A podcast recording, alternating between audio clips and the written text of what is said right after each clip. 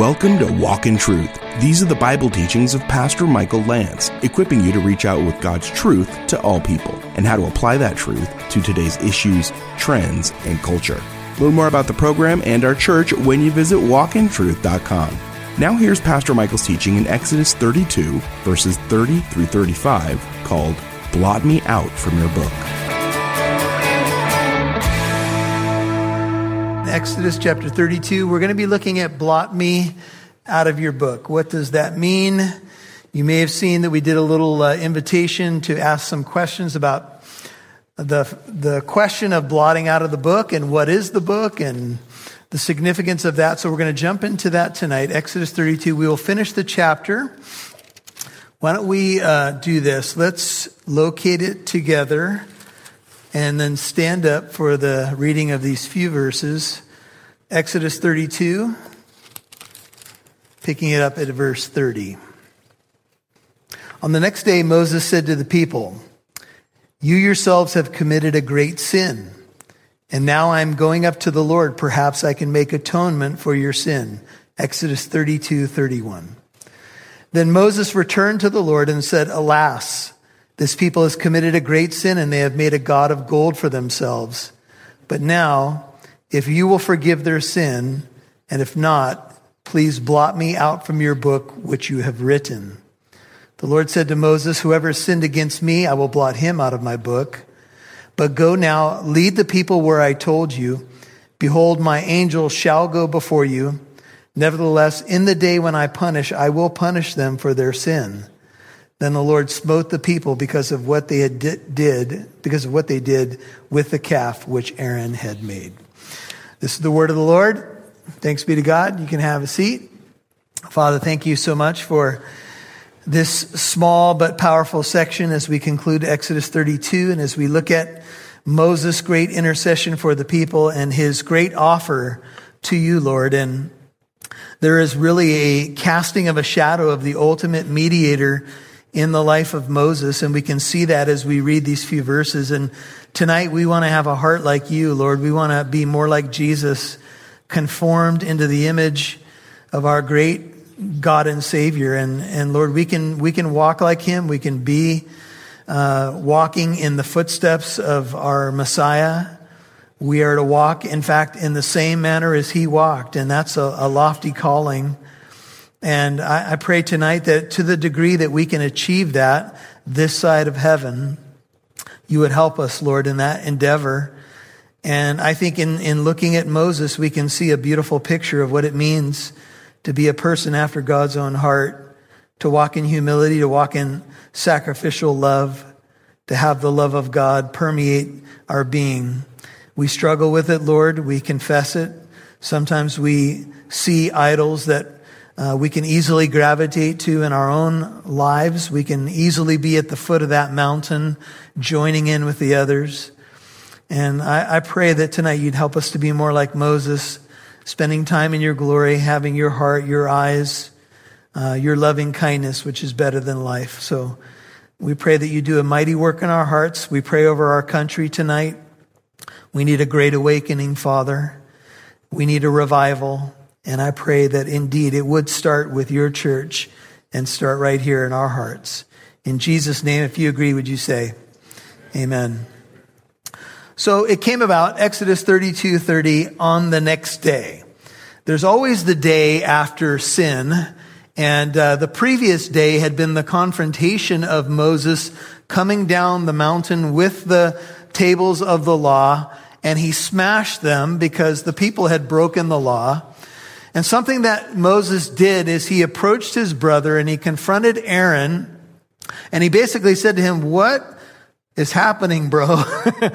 what did these people do to you that you have done this thing? And you remember the lame excuse that Aaron made, you know, I took the gold and I threw it into the fire and out came this calf. And he was telling the truth for a while. And then he kind of, you know, he came up with a whopper and, and we've all probably been there before.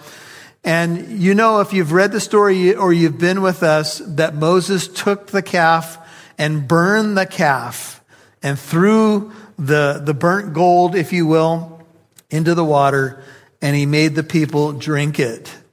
And I couldn't help but think of liquid gold. So if any of you have ever, did you, did you ever dust with liquid gold? Is liquid gold really a thing? Is that the name of a product? Never mind. Anyway, they tasted it and it was a bitter taste. And when Shane told that story that I washed his mouth out with soap at some point in his childhood, I don't, I don't remember that. I honestly don't remember that. It probably did happen. I'm not questioning his sincerity, but anyway. But I will say this, that there is always an aftertaste the next day after sin. You can, you can be promised that you're going to have a great time and you're just going to go with the flow and you're going to dance around the golden calf or whatever. And maybe you get swept up in a moment, which is really easy for any of us. You know, peer pressure is strong. Yeah, where is Moses? Where did he go? And, and all of a sudden to join in with the, the ways of Egypt, which they weren't that far removed from it, right? And so they, many people, maybe there were instigators and then others who joined in, but it, it was the day after. And so the day after sin is, is a reality. And sometimes there is a bitter aftertaste. And you can't forget that. And, and a lot of the, the carrots that dangle before us, you know, in, in the promise of excitement or uh, this or that, as it, as it relates to sin, you will very rarely hear about the aftertaste, but there is always an aftertaste. There's always a price to be paid when you go toward the idol. So it is the next day after that confrontation, after 3,000 people paid with their lives. That's Exodus 32, 28. Just a side note that the law kills, but the spirit gives life. And 3,000 people died at the giving of the law and 3,000 people were saved when the Holy Spirit came on the day of Pentecost. 3,000 were added to the church. If you want the reference, it's Acts 241. And by the way, scholars believe, many scholars believe that the day of Pentecost fell on the exact day that the law was given. And so there is a definite parallel. 3,000 die at the giving of the law. 3,000 are saved at the giving of the Spirit. That's a very interesting contrast. And we do know that under the old covenant, there was severe uh, penalties for idolatry. In fact, the penalty was death. So all the people who participated in this sin deserved to die. But 3,000 people paid with their lives, sadly. And it says in verse 30, on the next day, Moses said to the people, you yourselves have committed a great sin. And now I'm going up to the Lord. And I have shared with you that Moses was going up and down, up to the Lord, back down to the people. And Moses then says, perhaps I can make atonement for your sin. You're going to see the word sin mentioned at least six times in these few verses. And notice that Moses confronts the people with, they've committed a great sin. Now, sin is a reality, and sin literally means to miss the mark. So we are not perfect. All of us have sinned. We all fall short of the glory of God. We're all imperfect. If you think about, you know, trying to hit a bullseye with a dart, you might hit it several times, but you're going to miss.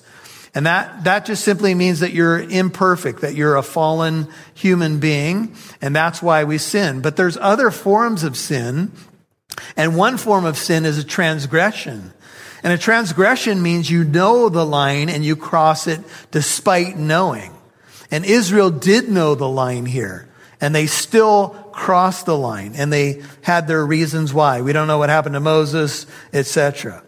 And so he calls their sin a great sin. Just, this is a side note.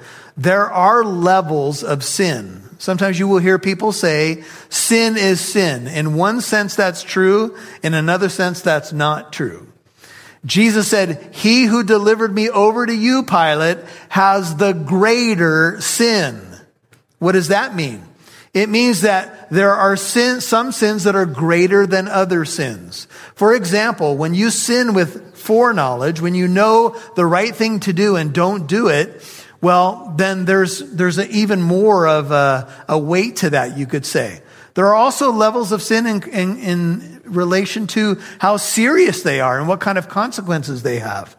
You can hate someone in your heart which in, on one level is the same as committing murder, but on another level, it's not the same as committing murder. Because you could repent of that in your heart and get things right. But if you take someone's life, there's a different set of consequences. Amen? So there are sins that are lesser and sins that are greater. And here, their sin is called a great sin.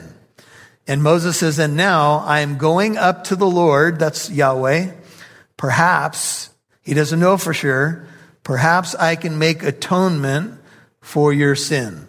The word sin, if you're interested, is uh, kata. It's C H A T A. Sometimes it has an extra A H on the end. And in the Hebrew picture language, this word means to build a wall brick by brick around yourself until finally you close yourself in. You become a prisoner to your sin. And here's the other nuance of this. And you wall yourself off to God and others. When you continue to sin, you build your own prison brick by brick, and you end up walling yourself off to God because sin what? Separates us from God and from others. And so that's something that you have to consider. Each time you consider, should I do this? Should I not do it? What is the cost? It's another brick in the wall, as it were, as Pink Floyd sung about some years ago. That's a, a different story. But this is what the word sin represents. It's a great sin. Perhaps I can make atonement for your sin. And so Moses is going to head back up to God with the hope that he can make atonement. How will he make atonement? It says, Perhaps I can make atonement for your sin. Moses had heard about the people's sin up on the mountain, but now he had seen it in all its ugliness. You know, it's one thing to hear about something, it's another thing to see it for yourself, right? You'll hear more from Pastor Michael in a moment. You can watch Pastor Michael's teachings in their entirety. 19 chapters later, you're off the hook. We know sometimes you hear Pastor Michael mention slides, and we have made sure you have access to all the videos from his Sunday teachings. The modern application could be the power of the sword with for example, a police officer. Watching the videos can also be a good way to see how animated Pastor Michael can be on stage. Even if you have to gulp after you've prayed it. And Lord, one more thing, not my will. You can watch the video from today's teaching when you visit walkintruth.com. We also live stream one of our Sunday morning services. Pastor Michael prefers you attend your church Sunday mornings or visit our church, Living Truth Christian Fellowship, as fellowship is important. But you are invited to watch the 10:30 a.m. Pacific Time service anytime. Jesus is coming again. Do you believe it? To watch Pastor Michael's teachings and to follow our YouTube channel for live streams, you can find the links and information on walkintruth.com. That's walkintruth.com. We'd love to see who's listening, so please connect with us on Facebook, Twitter, or Instagram. Just do a search for Walk in Truth Show. Now, back to Pastor Michael Lance right here on Walk in Truth. For example, when you sin with foreknowledge, when you know the right thing to do and don't do it, well, then there's, there's a, even more of a, a, weight to that, you could say. There are also levels of sin in, in, in relation to how serious they are and what kind of consequences they have. You can hate someone in your heart, which in, on one level is the same as committing murder, but on another level, it's not the same as committing murder. Because you could repent of that in your heart and get things right. But if you take someone's life, there's a different set of consequences. Amen? So there are sins that are lesser and sins that are greater. And here, their sin is called a great sin. And Moses says, and now I am going up to the Lord, that's Yahweh.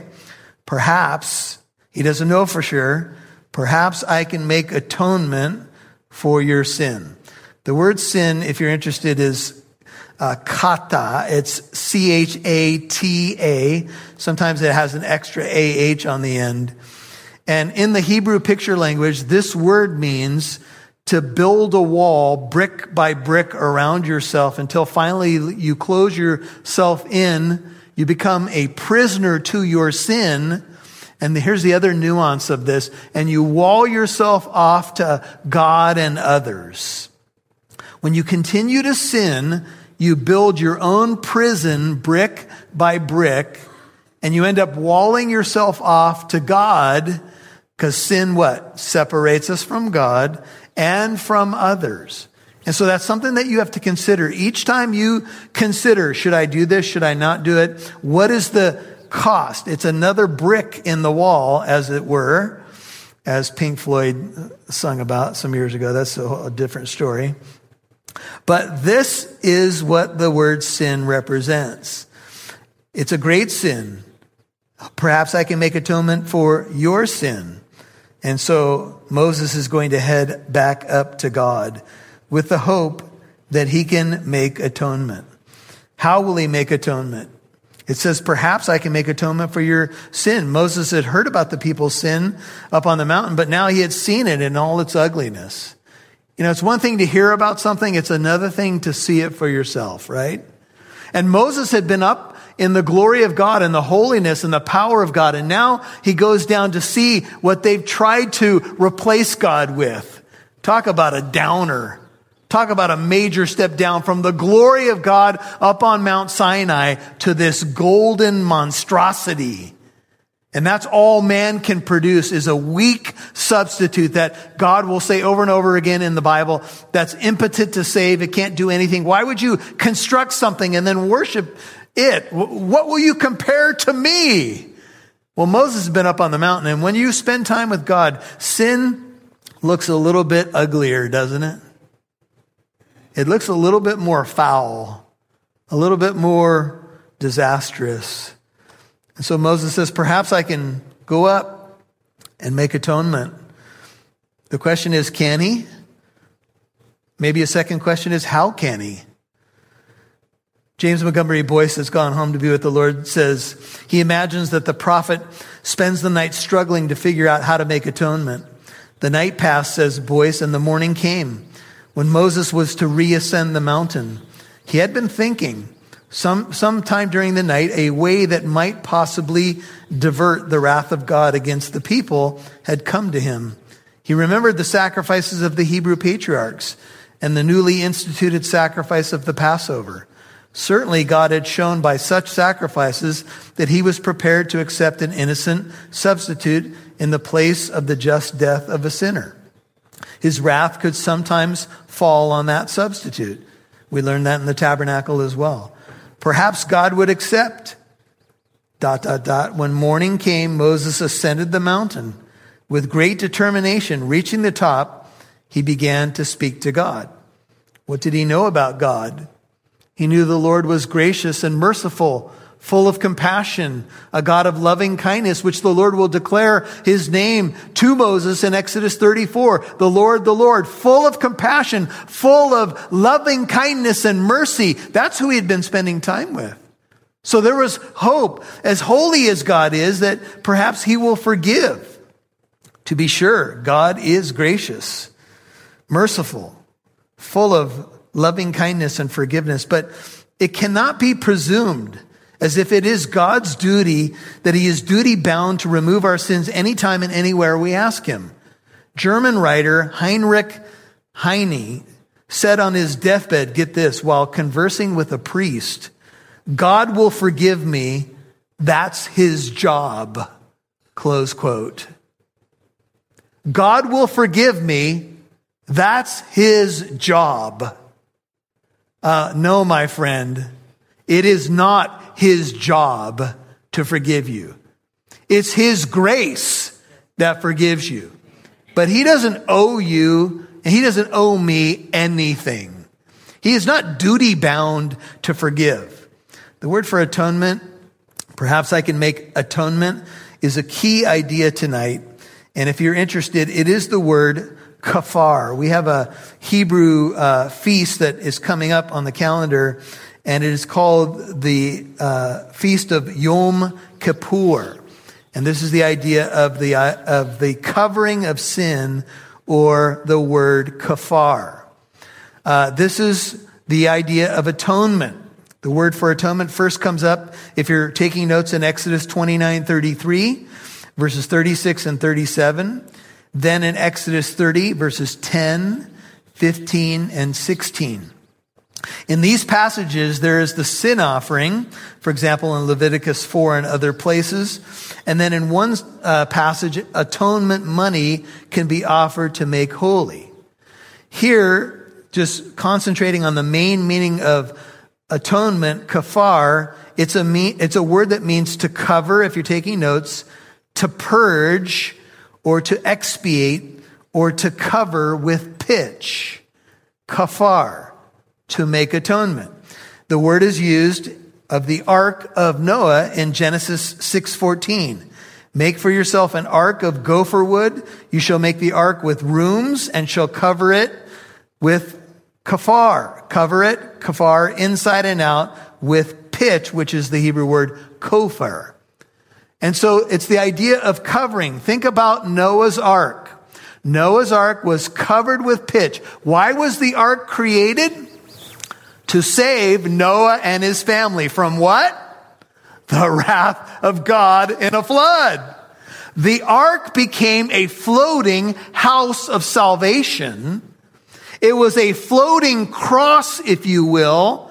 And Noah and his family got into it and God sealed the door and it became the means of salvation. And the ark points to the ultimate saving instrument, if you will, which is Jesus Christ and the cross of Christ. When uh, Moses was born, his mama, in order to hide him from the Pharaoh's edict, put him in a little basket. The little basket was covered with pitch.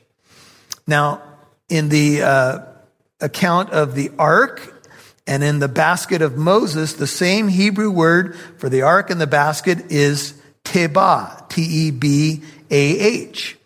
It means a vessel. In the Hebrew picture language, tebah or teva is the house of the sign or the house of the cross. Get this.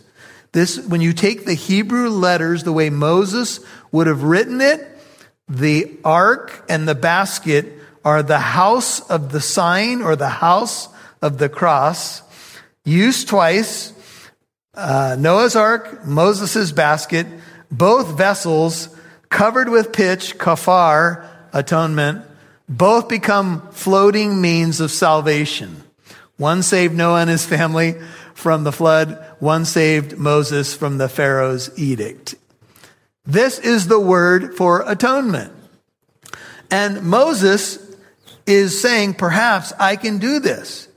Now, in, I have a Hebrew word picture uh, dictionary here that I sometimes refer to. It's written by Dr. Seekins.